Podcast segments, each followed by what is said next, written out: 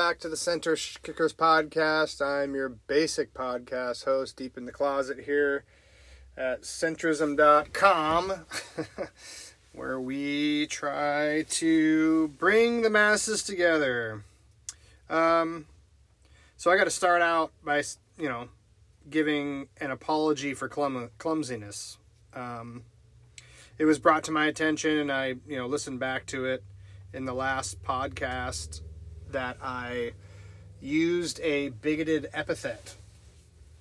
And I'm not going to apologize for using an epithet uh, as cringy as it is, because it is 100% cringy. Um, it was an epithet, uh, like I said, a bigoted, not really a racial one, uh, about those who wear turbans or any sort of headdress. Uh, the, the apology I will make is not, the apology I will make is not properly accentuating the context.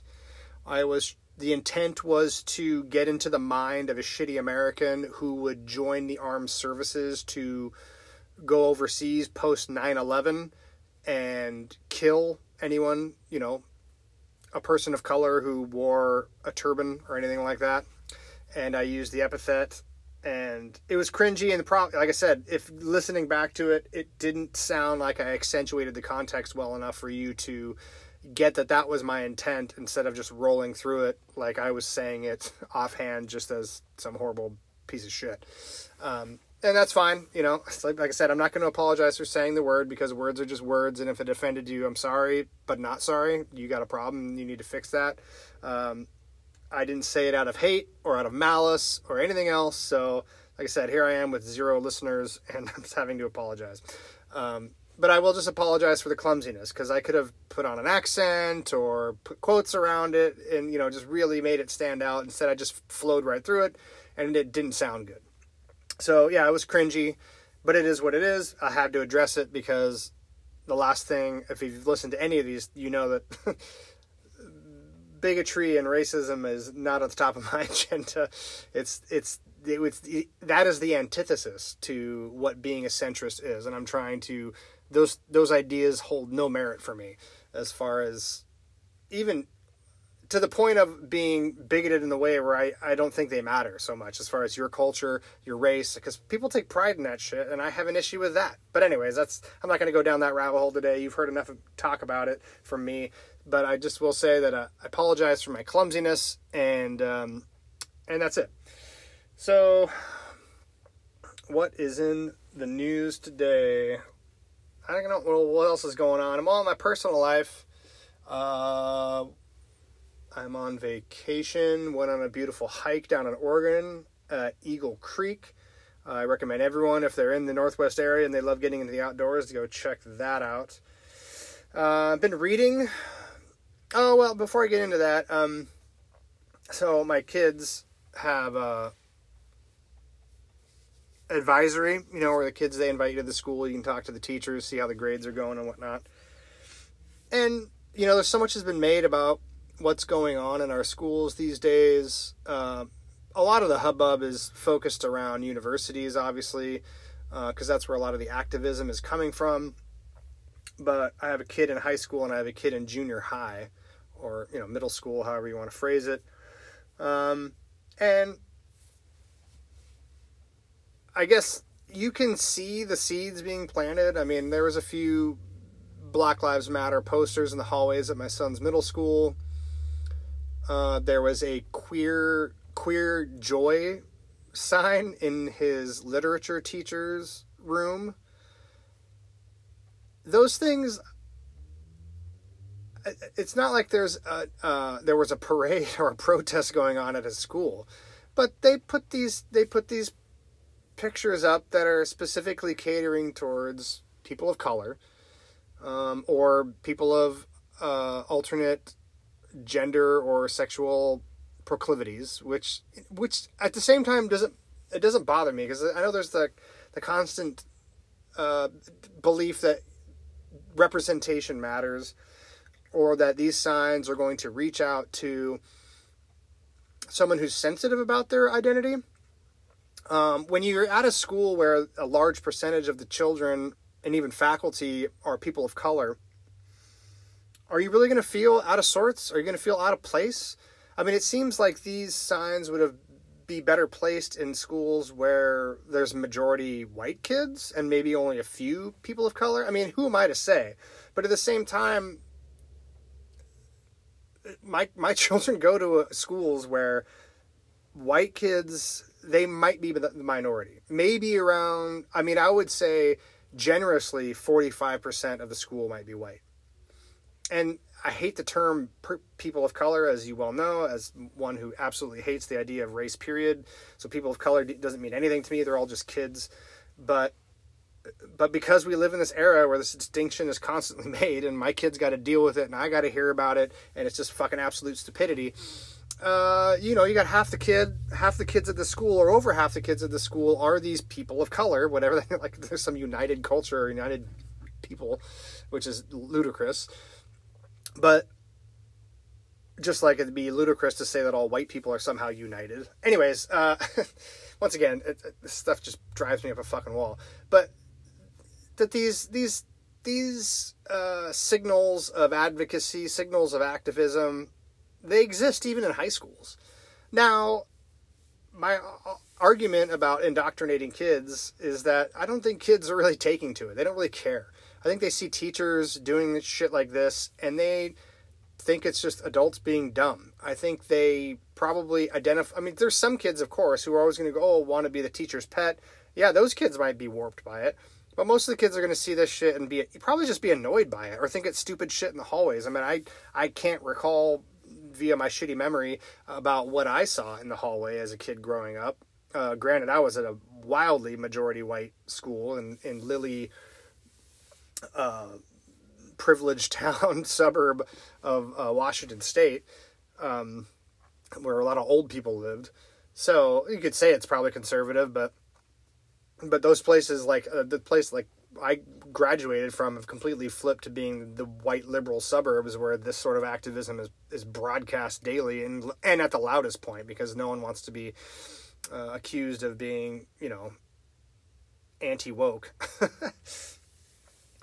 anyways, I, it was, I just thought it was curious seeing those things. It didn't really bother me. I guess I mean, like some, I have friends who would absolutely bristle if they saw BLM. Like that has no no business being in a school. That's politics, and kids should be learning and blah. And I'm sort of sensitive to that, but at the same time, we can't ignore what's going on in the outside world. So, and like as far as like the queer joy, I mean, the teacher obviously she wasn't just putting it up there because of that. She clearly was either lesbian or you know whatever the new gender kick is these days. She was not, and she had the tats, she had the short hair, she dressed boyish. Um, I'm saying she because I didn't ask for her pronouns, nor do I really care. I mean, she's still represented. I guess above her door it did say Mrs. So I mean, I'm assuming she would be would be okay with being called a she. Anyway, it, it, it's here I am breaking this shit down. It doesn't really matter. It was just interesting. Um, I don't. My kids didn't notice it. I didn't. I didn't ask my sons about it. About like the sign at the high school that said unapologetically black.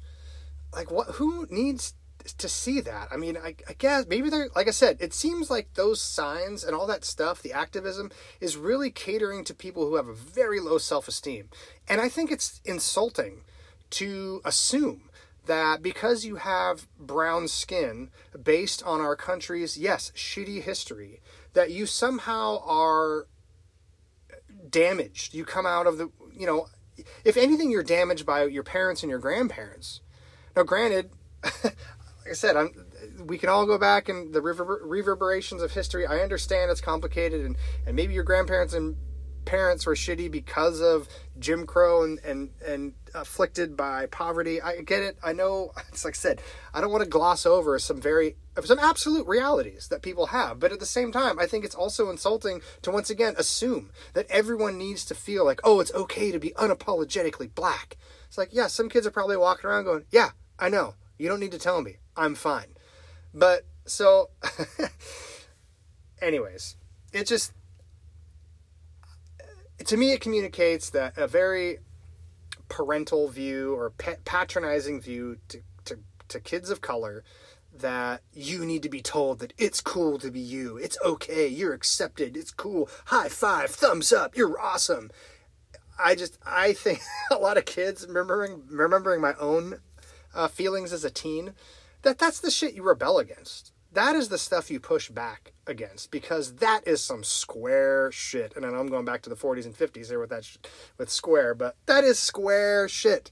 No one wants to be that. I mean, it's just that in itself is cringy. It's more cringy than me using a stupid epithet. That's cringy shit to a teenager. They don't want to hear that shit. They don't want to deal with that shit. They're busy worrying about women and or girls and boys and acne and fucking hair under your arms and what music should I be listening to? What should I, there are so many other things in the hierarchy of concerns of teenagers than being unapologetically black. They're gonna be unpo- they're trying to figure out what it even means to be black at that point. But then you get into the whole well, then try to indoctrinate them, blah blah blah blah blah. I don't I don't know about that. I really don't know about that. And good luck trying to indoctrinate a teen. Those are the most intransigent fucking human beings on the planet. Is any teenager. I don't care what their melatonin level is. It's ridiculous. Anyways, so that was a little personal experience and what I think's going on in schools these days. Granted, I, this is a, I mean this is a super progressive area. This is King County, Seattle area. Uh, so uh, it if this is the level of progressiveness that schools are at, I still think it's pretty weak sauce. I think it's a lot of lot to do about much to do about nothing uh, for most part for conservatives. But at the same time, I get it. I mean, you can have your concerns, and once again, I think most of the stuff should be brought to attention of school boards. Actually, attend your damn PTA meetings if you really care. That would be a good thing to do. Get involved in your community, and but be be ready for pushback. Be ready for an actual argument instead of grandstanding or trying to create a viral video about this shit. Try to make a difference, really, in, in the microcosm that is your little county or school district or anything else. Just and don't be afraid to voice your opinion, but don't be afraid to get into a debate, I guess. And and uh, I think that would be healthy, a healthy thing, but also recognize the intent that these people, as, as patronizing as it might be, and simplistic as it might be, they're trying to do some good. And oh, by the way, maybe even involve some actual students in these talks and see what they think about. If any are willing to step forward, I would wager that the ones that are more willing to step forward be leaning in the activist direction. Um, but you know, you never know. There could be other students out. There's been examples of more slash quote unquote conservative students who are more in line with the content of your character rather than the color of your skin sort of ideology, which I wish would be, if that's even, I hesitate to even call it conservative, but it absolutely feels conservative these days. Um, anyways, let's let's move on. So, what else is going on? Ukraine uh, is happening still. I'm not sure what else to say about Ukraine other than I'm still wrong. It's been bogged down, it's slowed down, a lot of stagnant news reports. There's been concerns about nuclear weapons, chemical weapons. Um, a lot of news today that I was listening to about Tulsi Gabbard's concerns about uh, essentially using Russian information about American funded chemical plants, if I'm saying this right, and therefore people like Mitt Romney are accusing her of treason, essentially, and even the, the idiots on The View you know, saying, "Oh, people used to get locked up for stuff like this." I just I can't believe how stupid people are these days. Or willing can't break down information or at least imbibe any information without completely being reflexive and literally castigating their fellow countrymen as treasonous because they're putting information out into the world that you're not even you're not even verifying. I mean, granted, you might say Tulsi is overreacting, but at the same time, don't tell me it's not a reaction to claim someone's a you know a traitor for putting information into the world in an, in a country where we're supposed to be celebrating free speech. So, uh, I think once again, Trump, COVID, and now this Ukraine war. I mean, it is just backbreaker after backbreaker for the American people who have no semblance of unity. Our brains are completely broken at this point. Uh, we are absolutely partisan, partisan, less American, and more partisan than we've ever been in my lifetime. It seems. I, I know there's always been some heated politics. I don't think that's that's been the case since the founding of the country. But good lord, it is beyond ridiculous right now, and it's it's concerning. I don't know what else to say about it. It's deeply concerning. Um, So, I mean, that's, I don't know what else really in the news. Uh, I'm sure I should be racking my brain about it. But I can't really think of too much. Uh, I guess, oh, let me, I'll tie it into the book I've been reading lately. Uh, the, well, finished, I should say. The Shock Doctrine by Naomi Klein. Fascinating book. Uh, completely infuriating.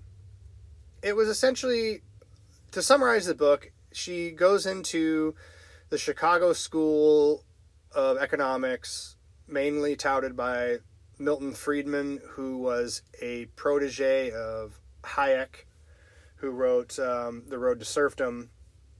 And they just essentially advocated laissez faire capitalism. Um, you know, which is a lot of libertarians these days are on that bandwagon as far as complete government, getting government completely out of business um, there's elements of that I'm frankly susceptible to as far as, but I guess it depends on scale. So I think I said in the last episode or one episode recently that I'm all in favor of laissez faire capitalism when it comes to the mom and pop uh, hat maker or whatever selling hats or their own personal hemp clothing, or if it's I'm a person who has his own his own hives and makes my own honey and vegetables or something, and I'm selling those at a market, or I am a some sort of contractor. You know, the fewer the licenses, like the fewer pressures you can put on the actually small businessman, the better. But those those pressures, I am less willing to relieve when it comes to the larger. I mean, I'm talking about globalism. The globalists uh, hegemonies of actual like multinational corporations and things like that, oh, they need all the pressure in the world. So that's where my laissez-faire attitudes end. However, um, that is not the you know the the take of the the Friedmanites and the Chicago boys of economics. Um, they're laissez-faire to the top, and I think that's where you get these oligarchs. I mean, which we've all heard about in Russia. We clearly have them in America not just the ones you can name, but all the ones in the shadows that are, you know, the low billionaires who are funding all sorts of you know, this and that and everything else. And let's not pretend they don't exist. I know that sounds very conspiratorial, but let's stop kidding ourselves. Our government is not responding to its voters. Our government responds to the donor class, and the donor class are the oligarchs of America. Let's come on, wake the fuck up, people. Um, uh, so, like I said, that might like I said that might sound as conspiratorial as as anything else, as 9/11 truthers and everything else. But I, just don't know how else to, to point it out to you. Is like our government is not in connection with the common man. So who are they? In, who are they connected with? Well, it's pretty clear. Um, but anyways, Naomi Klein's book is very good. She goes through, uh, f- spends a lot of time focusing on Chile, um, and the Chicago boys going down there, and certain individuals essentially trying to turn that into a free market paradise. Uh, clearly, uh, under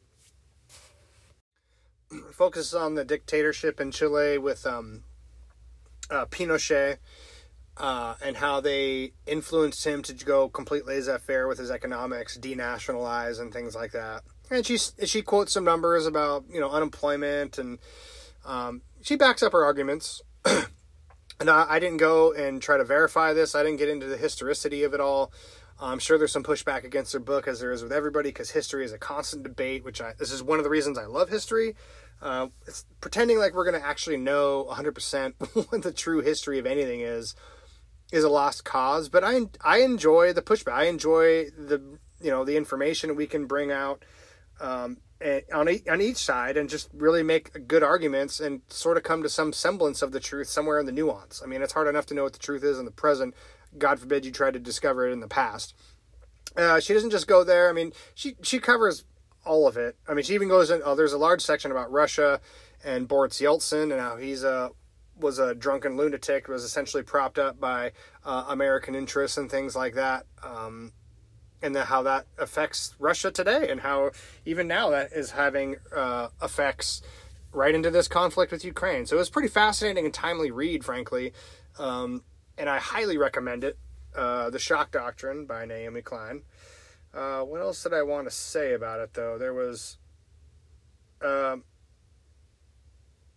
oh, well, just also that I found it intriguing that so the, so she goes into these shocks. So the thing is, she compares these massive shocks and revolutions and things like that to actual torture. So there's a section of the book where she was setting it up is early in the book where she's setting up how the CIA funded all these torture programs uh, to to break an individual down, and then the argument came that well, if you break can break down an individual in such a way to get them to reveal whatever, and even releg or turn them regress them back to almost uh, childlike behaviors, including incontinence and murmurings and blurberings and and being unable to speak and sucking thumbs and things like that. That it's possible that you could do that same thing to um, to a society. And to accomplish that, you would um, you have economic strife. You would have, like I said, a revolution of some kind to change a civil war, a whatever you would need to essentially quell a society into submission because they felt like they were their existence was at stake uh, essentially i think.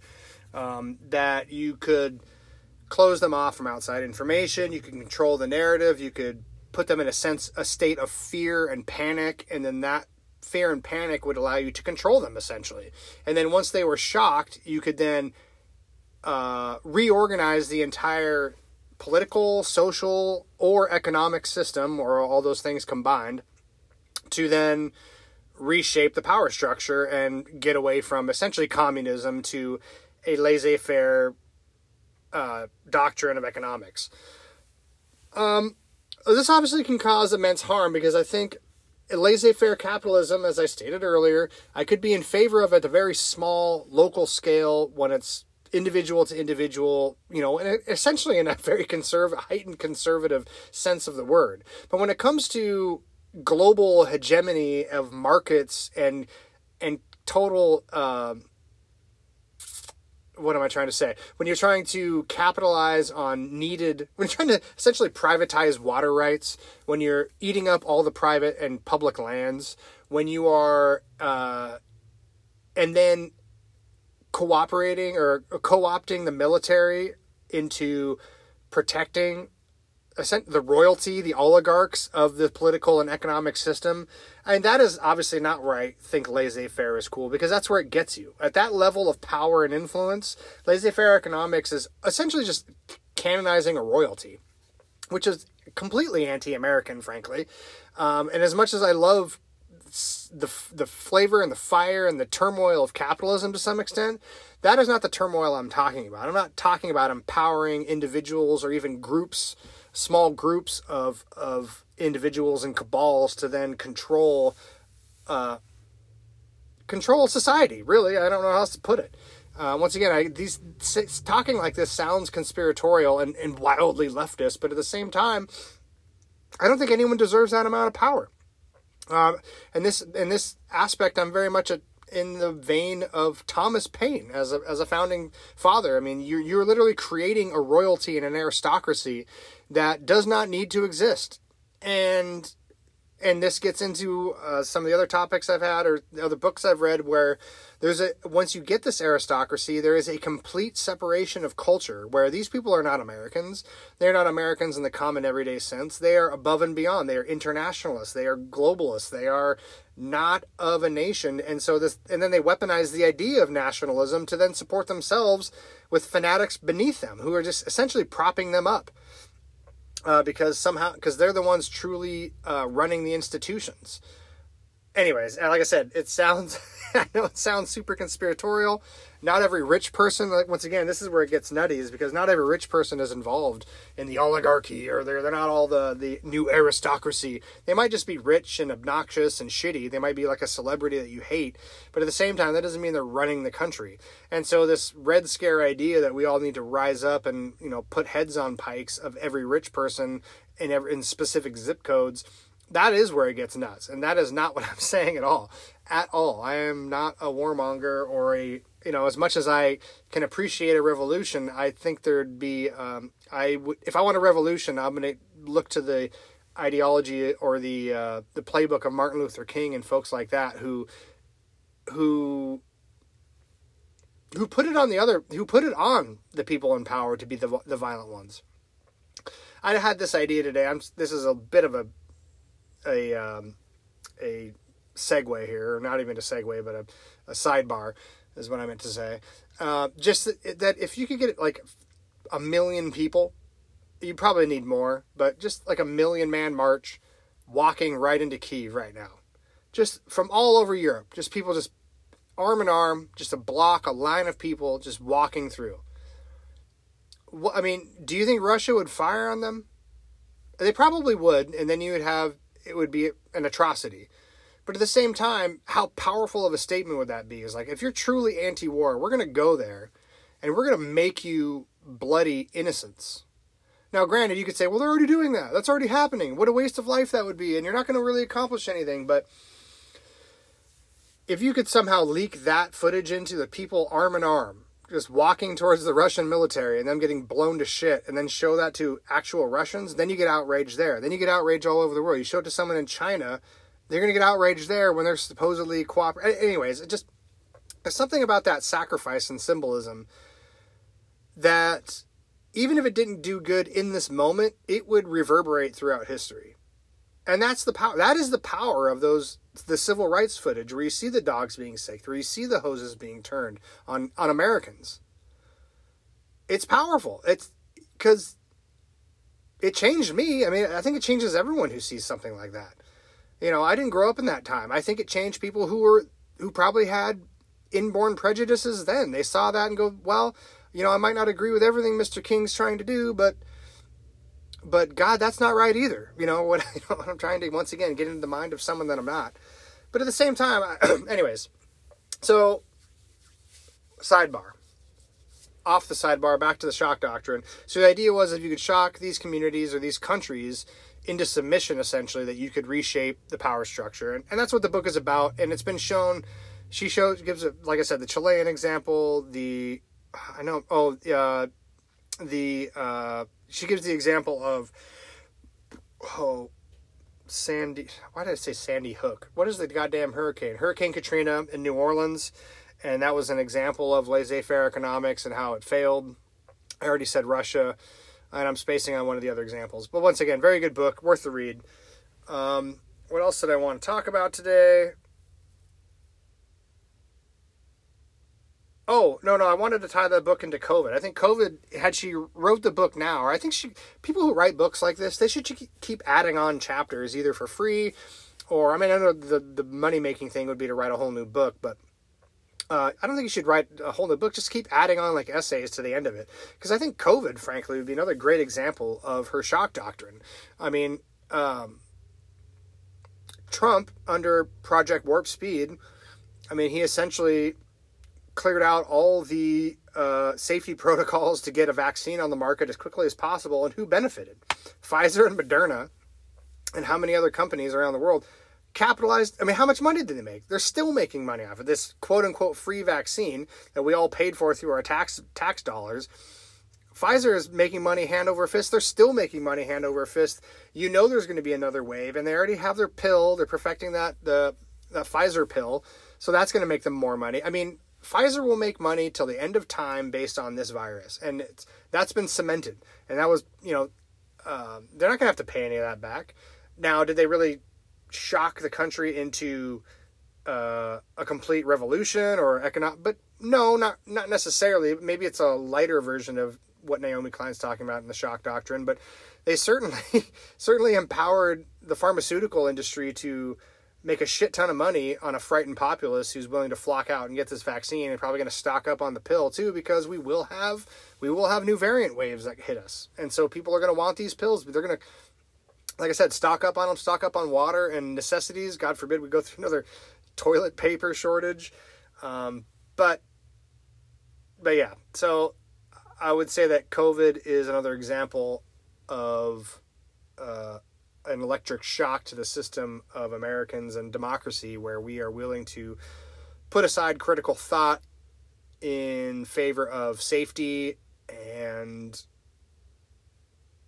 yeah, safety and and protecting the status quo, frankly. And but what's odd is when you protect the status quo, you seem to be giving up your power to those in real control, those in, within the oligarchy and the upper circles of. Anyway, I'm blathering on now, but you know what I mean. You're getting the sense of what I mean. Um. So I have a weird. Well, I'm going to get to Kamala Harris. Okay, well, the audio might be a little bit different. Uh, I had to take a break from the podcast and ended up in my car at my son's basketball training. so uh, we'll just see how this goes. I'm just going to try to wrap this episode up here. But yeah, I had hinted that I want to actually apologize or give some sympathies or kudos to actual vice president who's under constant attack, constant uh, beratement. Um, and mostly deservedly so. But uh, recently, she she had another loony quote, or at least that's the way it was painted, and then one and people just essentially claimed that they didn't know what the hell she was talking about. But really, I, I kind of found the quote inspirational, and I frankly I wish that um, once again when instead of blasting your partisan opposite, you know, if you're Republican blasting a Democrat and vice versa, instead of doing that, you should find the places where you can find common ground. And here's one where conservatives missed missed an opportunity to use what Kamala Harris is saying against uh, specifically race ideologues or even any grievance sort of ideology that we have in our politics today. And here here's the quote, and we'll go we'll go from there. But here here's Kamala Harris, our vice president, giving what I think is a very inspirational quote.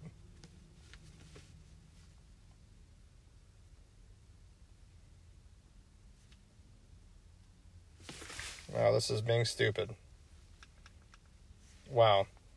That's why we're here today. Because we have the ability to see what can be, unburdened by what has been, and then to make the possible actually happen.